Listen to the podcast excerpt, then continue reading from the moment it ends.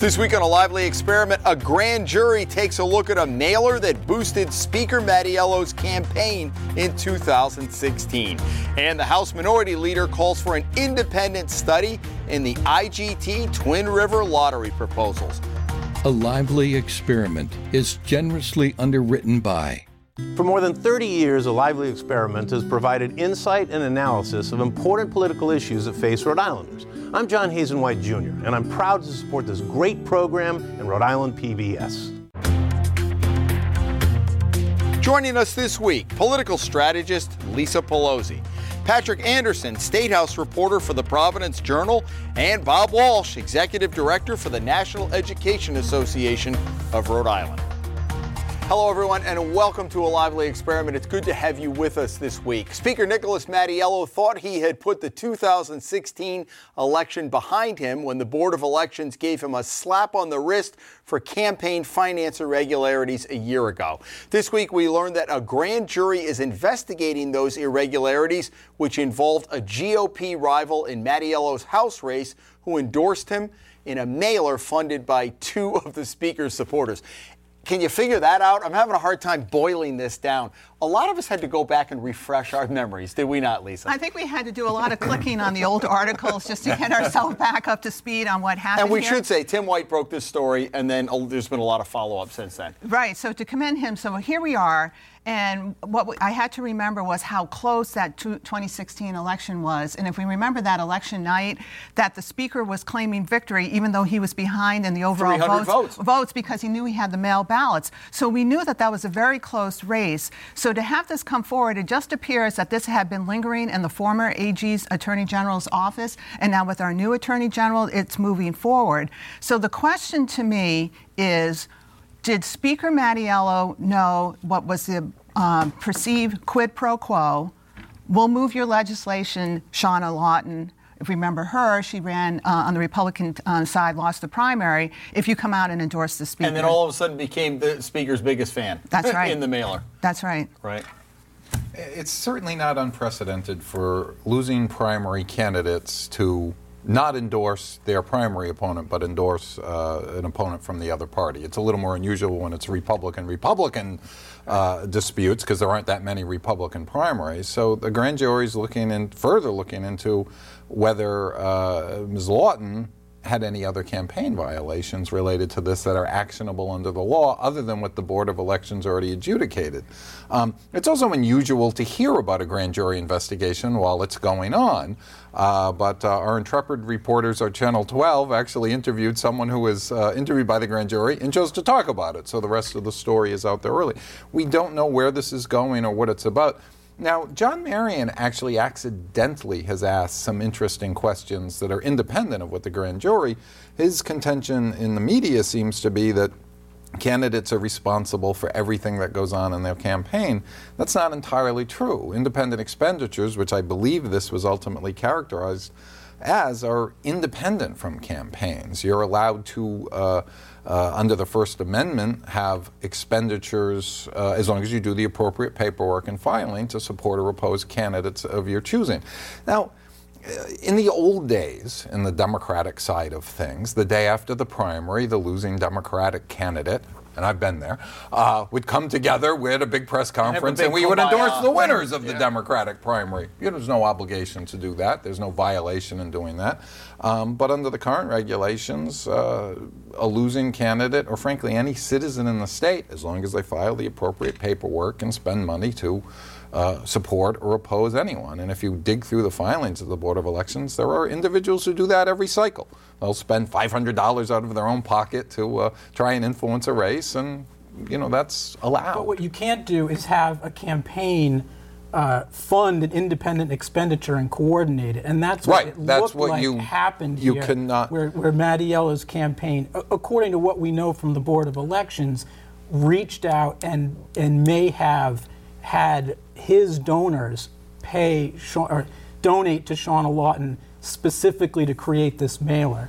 And what we don't know is, is whether he was involved directly at all or Right. exactly how far Ironically, the biggest case uh, involving coordination that was proven there was no coordination that I was always a little suspicious about was during one of Governor Carcieri's elections, where he stopped advertising on television at the exact minute the National Republic, the Republican uh, National Governors Association started advertising on television, and they said there was no coordination. And sadly, you know, the way not sadly, the way it works, and I suppose it's sadly as well, the way it works is you can check into what media buys are. So if you're trying to help a candidate on the outside without any coordination whatsoever, the National Republican Governors Association could look at the buys because they're all posted and say, oh, they stopped buying on this day, so we're going to start in, in this case, it sets up an interesting dynamic because one, grand juries are not going to be looking at misdemeanors and, and smaller. They're, they're going for the big fish. So Patty Doyle, who is the speaker's spokesperson, says, "Well, we don't really know anything about that." Well, that may, maybe that's maybe they haven't gotten there yet. The interesting thing is Matt Jerzyk and Jeff Britt, who are the political players here.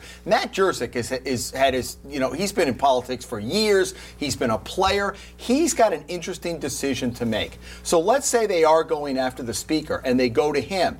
Does he take the fall, or as in Rhode Island we say, does he rat out the speaker, or does he defend him? And either way, he's in a losing situation because if he rats him out, then his business dries up. And if he doesn't, then he potentially faces maybe perjury down the line. I know we're getting ahead of ourselves, but if you yeah, say, I, I, think you're way ahead of yourself going, on this because this has already been adjudicated by the Board of Elections. Yeah, but the Board of Elections forwarded it, Bob, to the Attorney yeah, General. They, they found said that there was more as there, much as we and can. needed to that be a criminal investigation. And Peter Neronha, when faced with this as a candidate, said he was deeply concerned about this. You know, I've worked on a number of campaigns, and there are times, and depending on the level of the campaign that you're working on, that you can have campaign workers go rogue that they're doing something on their own and the oh, candidate absolutely. running doesn't know about it. But in this specific case, case, what's interesting is we're in late October, we're in October of 2016. They know, the Mattiello campaign knows that they have a tight race. It's going to be very, very tight. Why would they go forward with this mailer that had to be that whatever voters that voted for Shawna Lawton, even if it's just a handful, 20 or 50 votes, could make a difference here to go forward with this mailer? The point is, did Jeff Britt, because he seems to be the one really the intermediary here. Did he go to the speaker? Was the speaker aware of this? Did the speaker sign off on this mailer, knowing that there was a quid pro quo that I'll move legislation? Or did Jeff Britt on his own just tell her, you do this for us, and I'll get the speaker to move the legislation and Bob, for you? they blew off the subpoenas. They did not. Cu- the, the operatives board, did. Yeah. Right, well, so I think I think Jeff Britt Jeff blew off Britt the subpoena. blew off the that subpoena. Matt So now, when the the state subpoena. ju- grand jury comes knocking, it's a whole different story. Yeah, and where when you look forward and, and look at the next couple of weeks and months and what it means, it's it's the unknown that kind of looms over the state house. Who is going to be subpoenaed next? It, we know that they have asked to talk to and, and have talked to the donors who are at kind of the very base of this uh, of, of this series of events. But then and it'll probably go up to that next level, the operatives, Britt and Jerzyk. Does it then go up another level to Mattiello's staff? And then does it does it branch out to anywhere else? And then does it come up to Mattiello itself? We don't know any of that, but the fact that it is an unknown and the grand jury will be operating uh, in secret, or at least mostly, will kind of cast a shadow, I think, uh, over some of what happens at the state house, and have people looking around and just and wondering what's next. Yeah, I don't I don't see it on this one. I mean, the underlying issue that motivated Ms. Lawton to run for office was she was against vaccinations. There's been no action whatsoever on that issue. It is, uh, to, to be polite about it, an extreme outlier issue. Uh, so I, I, I don't I just don't see it the same way. I think that the lack of original cooperation by at least one of the operatives is probably what kicked this forward. Um, and yeah, we'll see what the grand jury comes up with. But a grand jury is also an think that- investigative tool. Yeah. They don't have everything in front of them immediately. I- I don't- I, think it's a little more serious than you're Yeah, I, I, I mean, I may be wrong, but I don't see, and, and as Lisa said, we both worked on a lot of campaigns over the years. You know, I, I, I've been walking through phone banks where you hear two different people saying the same, you know, same thing. Oh, yeah, well, you wouldn't want to vote for our opponent because they don't agree with you on that issue. I'm thinking, yeah, but we agree with our opponent on that issue, so we're in the You same. You want the final word on that? Yeah, and you know, I guess what we're also trying to find is a paper trail or even more specific, the text message trail. So we know that Jeff Britt has been trying to squash having certain text messages, messages come forward. So I think that's, we've already seen some that's shown there was some, some coordination going on. What more is out there that the Attorney General will be able to uncover? Okay. Another week, more developments in the IGT Twin River, or Twin River say Twin River three times quickly. Uh, saga. We've had problems over the past couple of weeks. Um, uh, Patrick, you're in the middle of it. I thought uh, House Minority Leader Blake Filippi had a great thing that probably I've been thinking. We're not gaming technology experts. You and Kathy are doing a great job, Kathy Gregg, up at the State House. He said, let's call for an independent study to get people who really know what's going on. We're a part time legislature. The staff can only do so, so much. So I, I, know this is something they've been talking about. As you listen to this, is it kind of hard to sift through all of the information in the hearings? Yeah, and I think it, it might be uh, information overload for a lot of folks. Uh, and, and, and what happens is you have both sides making a case uh, uh, of, of, why they are right. And because it's such a uh, inside, in, uh, in such a detailed thing, this, these lottery machinations, uh, it's difficult to really analyze it. Um, uh, objectively. But the, Alan Hassenfeld has proposed uh, funding a study before. So this has kind of been out there, the idea of bringing in an independent consultant.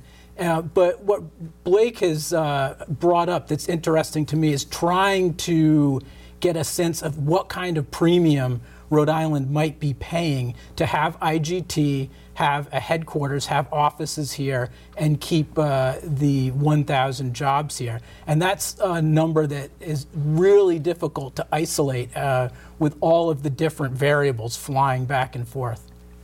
This is very complicated, and I have been trying to read all the articles that are coming through, all the articles in Providence Journal to go through it, and then starting to read some of the supporting information for it.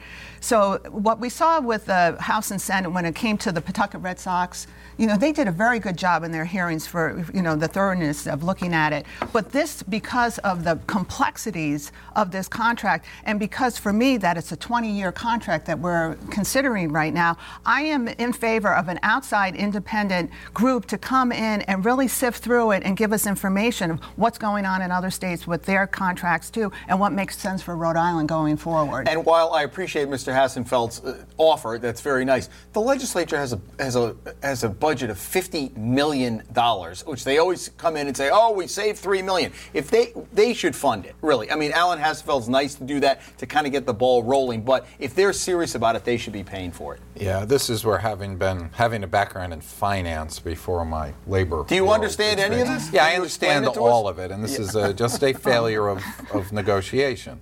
Uh, you know, you have to go down to base principles. First, First rule of credit. If it sounds too good to be true, it probably is.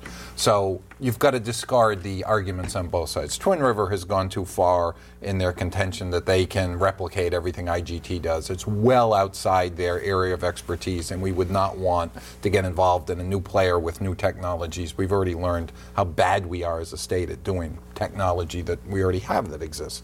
IGT you know, corporations are out for their own self interest, said, hey, we have a good deal, let's try and replicate the deal. The reason 85% of the 4,000 slot machines on the floor of Twin River are uh, IGT is because of the merger. 50% were GTECH, 35% were the predecessor corporation of IGT. Yeah.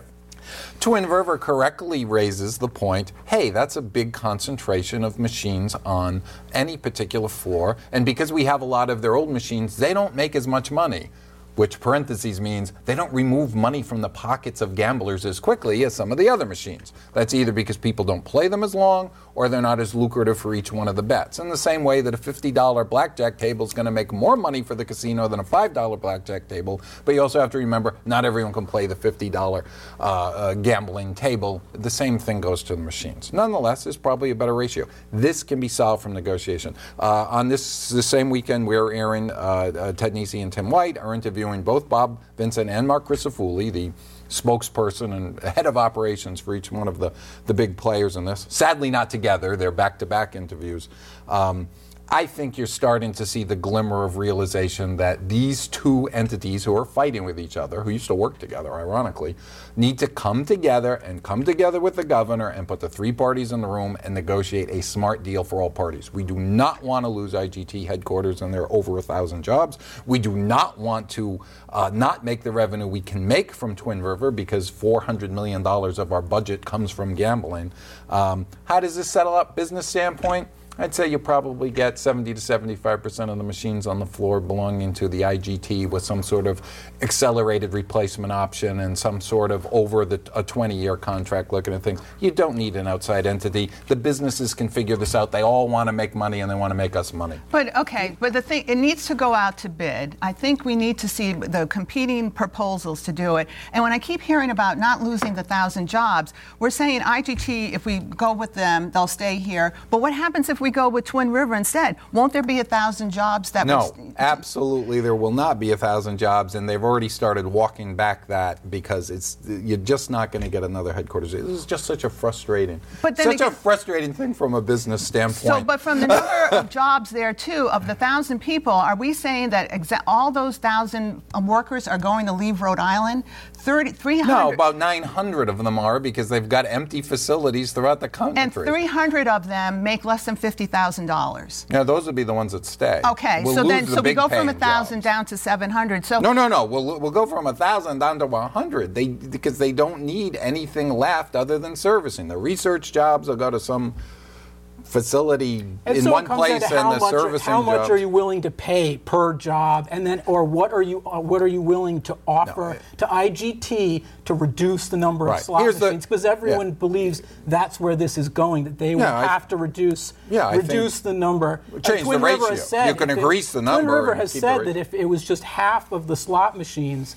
That they wouldn't have objected to the whole thing. So that is Right, so the right. focus of this. Of So this there's so there's an forth. underlying point we're nego- So we now know each party's opening position in negotiations. IGT 85%, Twin River 50%. So the answer is going to be somewhere between the two, and we can do this without a lot of wailing and gnashing of teeth. This is why the Paw Sox aren't here. Once we opened it up to bid, Worcester came in and stole them. We are not often competitive, and we are slow in coming to the table on these things, and we lose businesses because of And it. so you and you guys have written about what where does it go from here? You've had the House, you've had the Senate, and you know what is how does this play out in the session? That's the really crystal ball question, right? With all of this, where do we go going into the 2020 session? Well, it'll it'll depend on what happens probably behind closed doors and whether there can be an agreement um, on changing what's on the table now so that the different sides, so the IGT will accept less machines. That looks like where this is headed, um, but we're not going to know until that deal is done whether there can be a deal struck. But that that's probably the direction, and I don't think there's going to be any votes this year. That would be my expectation. But I don't know how long. The question is if they go into next year, how long do they want to string this out? Do they want to move uh, into the spring, into what is an election year? Or do you with want to this do it issue like the still truck hanging tolls and get it done early in the session so then you Right. can Well, concentrate? Well, it, it's going to depend on the external players. If they sit down and figure it out and come with a united front, this thing can be wrapped up fairly rapidly to the benefit of all. and right. by the way, It can, or it disclaimer: can blow I've up got, over the I've got politics. friends uh, lobbying on both sides because I've hired every lobbyist in the state, so I have friends on all sides All of right, this fight. folks. I have no Bob is channeling his interest inner Frank Williams. He wants to be the mediator. on I this. do wanna be. I would All right. love to All right. So if you're I watching, volunteer. I there you go. to be the. All right. We've got a couple other things to get to. Uh, Dan McGowan with the Boston Globe, form- formerly of Channel 12, had an interesting article about. We've talked about the Rhode Island Promise many times on this show. That they have tripled the graduation rate for two-year graduations to 19 percent. Maybe I was under a rock. Six percent, I guess, is and that's like near the national average. It's stunning. So I know how you feel about the promise, but And I haven't changed. Okay. So the two things that have bothered me from the beginning on this is one that we haven't means tested the ability of the students who are going to CCRI. And what his article also did was show about half of the students in the in the cohort did not qualify for the federal um, Pell Grant, which means that their family had the means to send them to CCRI, but instead they got their full tuition paid by the state. I think that's wrong. So if we're looking at spending $7 million on this program, we could cut it in half if we means tested it. And going forward. And I think that's something that should be done. Um, the other thing has been the impact on the Rhode Island College. We know that students who could choose to go to Rhode Island College are choosing to go to CCRI smartly to pay for their two years free those are the students who are graduating. They're, they would have been graduating if they went to Rhode Island College. So I think they've helped raise that graduation rate right there. And there's been an argument put it in K through 12. If we certainly have enough issues with that, uh, I don't know. I, I, I, like the promise. I think that it needs to be expanded to include Rhode Island College and University of Rhode Island. I think that there's a way to incentivize uh, the first two years to make sure people can afford uh, the second two years if they get through CCRI to make sure they can go and complete their degrees at Rhode Island College or URI. I think a two-year graduation rate for community colleges is a bit disingenuous. A lot of these folks are still working, raising families, doing other things, or sadly dealing with remedial education issues at the beginning of their college career. So 6% to 19% is a good start. Understanding that a lot of folks go through community college on a lot slower track than two years, I think that has to be accounted accounted uh, for when we look at this. It is different from when we were in school where you would go and you do your four years if you were going to a four year experience and getting out. I think it's making a subset of kids who wouldn't even thought about trying college, at least trying college. Some of those folks will cycle back in years later. They just realize they're not ready then, but at least they've got the experience that it's a thing that is possible in their futures. So I, I think it's I think it's a well-intended program. I realize there's been an impact, a negative impact on Johnson & Wales, on New England Tech, on Rhode Island College in the first two years, and we have to account for that. We're not, you know, the purpose of the program isn't to hurt other existing uh, entities, but there's a way to take the idea and make it more meaningful and productive. I want, you know, I want kids to go to college if they choose to go to college. And of course, the governor tried to expand it last year. That hit the chopping block because of the. And so, what are the what are the financial picture look like? They still have outlined deficits, right? So this is going to be yeah, it's going to be a similar picture. I would, it's going to be a similar picture next year. I would I would expect that the governor will do the same thing and will propose expanding it again. The the actual particulars uh, may be a question. Uh, but it's going to be a, the same dynamic of the state uh, facing deficits going into next year. Um, but I don't know that she has anything else to really uh, compete with that. That is probably going to be her top priority, the one thing that she's pushing for. And, uh, and, I, and I think the, the harm that is perceived to have happened to RIC, that kind of plays into the argument for expanding it to RIC. And she might open that up and use that argument this time around to try to get it into RIC where she's tried to get it before. All right, let's uh, let's do outrageous. Then we have a few other things. Bob, what do you have this week? Uh, there are so many things. Uh, let me talk a little bit about the, uh, the Rhode Island Cooperative, which is uh, often characterized in the press as Matt Brown's group, but that's not fair because they're a political, the Rhode Island Political Cooperative. Uh, I did an interview with uh, Ed Fitzpatrick, and the, the party left out of the article. I said if I was the Democratic Party, I wouldn't have even responded to it, but just it's as much free advice as outrage. If you're going to announce your candidacy early on, and I listened, uh, Bill Bartholomew did a great podcast with Matt and two of the candidates. Uh, commend to all of you to listen to. You have to be prepared to talk about issues and why you're running. You have to be prepared to talk about why you're running uh, against whatever candidate you've chosen to declare uh, against, and you actually have to be prepared to articulate the reason why you've chosen chosen that particular race. If you come to me in my day job at the NEA and you're running against uh, Senator Lynch Prata, I'm going to say, I think she's terrific, and why would I want to oppose her? If you come to me wearing my progressive issue hat and say, well, I'm a progressive, I'm going to run against Senator Erin Lynch say, why? She was, she led the charge, and the reason Roe versus Wade is codified is, is it was a collective effort, but it, she was a critical part of it. It made no sense. And we've got all these candidates uh, running around the state, and just look at yesterday's results in the Providence Ward Run race. They all collectively worked on the candidate who came in fourth with 100 votes. Probably a particular, probably a great candidate at some other time. Pick your races, pick your issues, be prepared, and maybe everybody doesn't have to run the first time out. All right, Lisa, what do you have? Uh, so I don't know if this was going to be a kudos or an outrage. So I was watching um, this as it uh, transpired transpired over the past few weeks. And I know West Bay politics a little bit better than East Bay, but I've been taking a look at what's been going on in Tiverton. there was a recall um, election there. And what's interesting about this is they had the election last November. And then in April, um, there were 18 people who ran for this town council. The one who came in last started a petition to recall two of the members of the town council in Tiverton.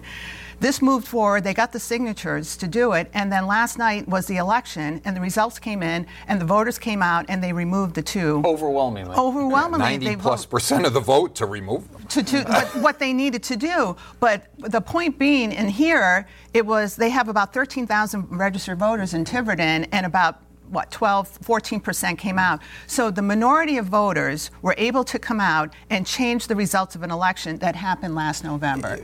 That So- that election had rules though. You needed at least 40% of the folks who voted in the prior election to why there were participate no and went well votes because anyone who was going to vote against Yeah, the well, recall didn't show up. Yeah, the, yeah. The tactic of the folks who got recalled was, please don't vote, don't participate in democracy at all, uh, and it and had a double threshold. You needed 55% of the people voting for the recall to be effective, but you needed 40% of the total number of voters in the prior election to turn out, and they got like 70, 60 or 70% of the folks who voted. So the system seemed to work. Well, uh, you know, about 1,500 people came out to vote, and they specifically came to vote those two um, councilmen out. So I don't know if this is democracy at its best or its worst. 1,500 people on a rainy day on an off year, uh, cycle election said, we've had enough already. That's pretty good. Well, What do you got, Patrick? Well, I'm a basketball fan, and I have been watching the uh, Twitter controversy that's ballooned into a geopolitical storm uh, about China um, and whether employees of the National Basketball Association uh, in the United States on, in English on an American social media platform can criticize China, or whether Americans who go into a basketball arena in the United States can criticize China. Right now, the answer looks like no, and the NBA reacted to the tweet, um, a tweet supporting uh, Hong Kong freedoms From the GM of the Houston Rockets. Right, with, with what appeared to be uh, Chinese Communist Party propaganda, the talking points saying, you can't do this, you can't go there. And you know, it's not an issue that's going to immediately affect a lot of people, except you know, maybe basketball fans a little. But it raises the question of what other companies are going to do, American companies are going to do business with China because it's a huge market, and the uh, and then have the Chinese uh, demands to be in that market trickle down to American employees. So if you work for a company and they want a piece of the Chinese market, they they can monitor your What Facebook say. and your hmm. and your social media account and fire you or tell you to stop if you say something that, that they don't like. It's a little unnerving, and you know I don't know what to do about about watching basketball. well, it's four billion dollars at stake, and Adam Silver. We could talk about this for the next half hour, but I, I agree with you. Now we're and Apple's a little bit on edge too because of the Right, app they've already going on. banned some other uh, tracking apps, Apple and Google and others. So it's already happening. I am sorry, that's all the time we have. Folks, thanks for joining us this week. Le- uh, Lisa and Patrick and Bob, thank you. And the mediator's job, we'll get right on that. And uh, folks, join us back here next week as a lively experiment continues. Have a great week.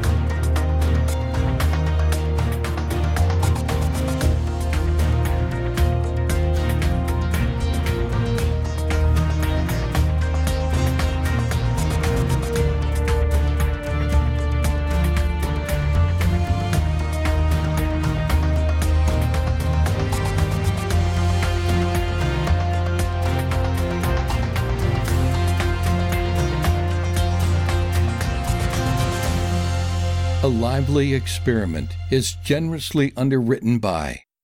For more than 30 years, A Lively Experiment has provided insight and analysis of important political issues that face Rhode Islanders. I'm John Hazen White Jr., and I'm proud to support this great program and Rhode Island PBS.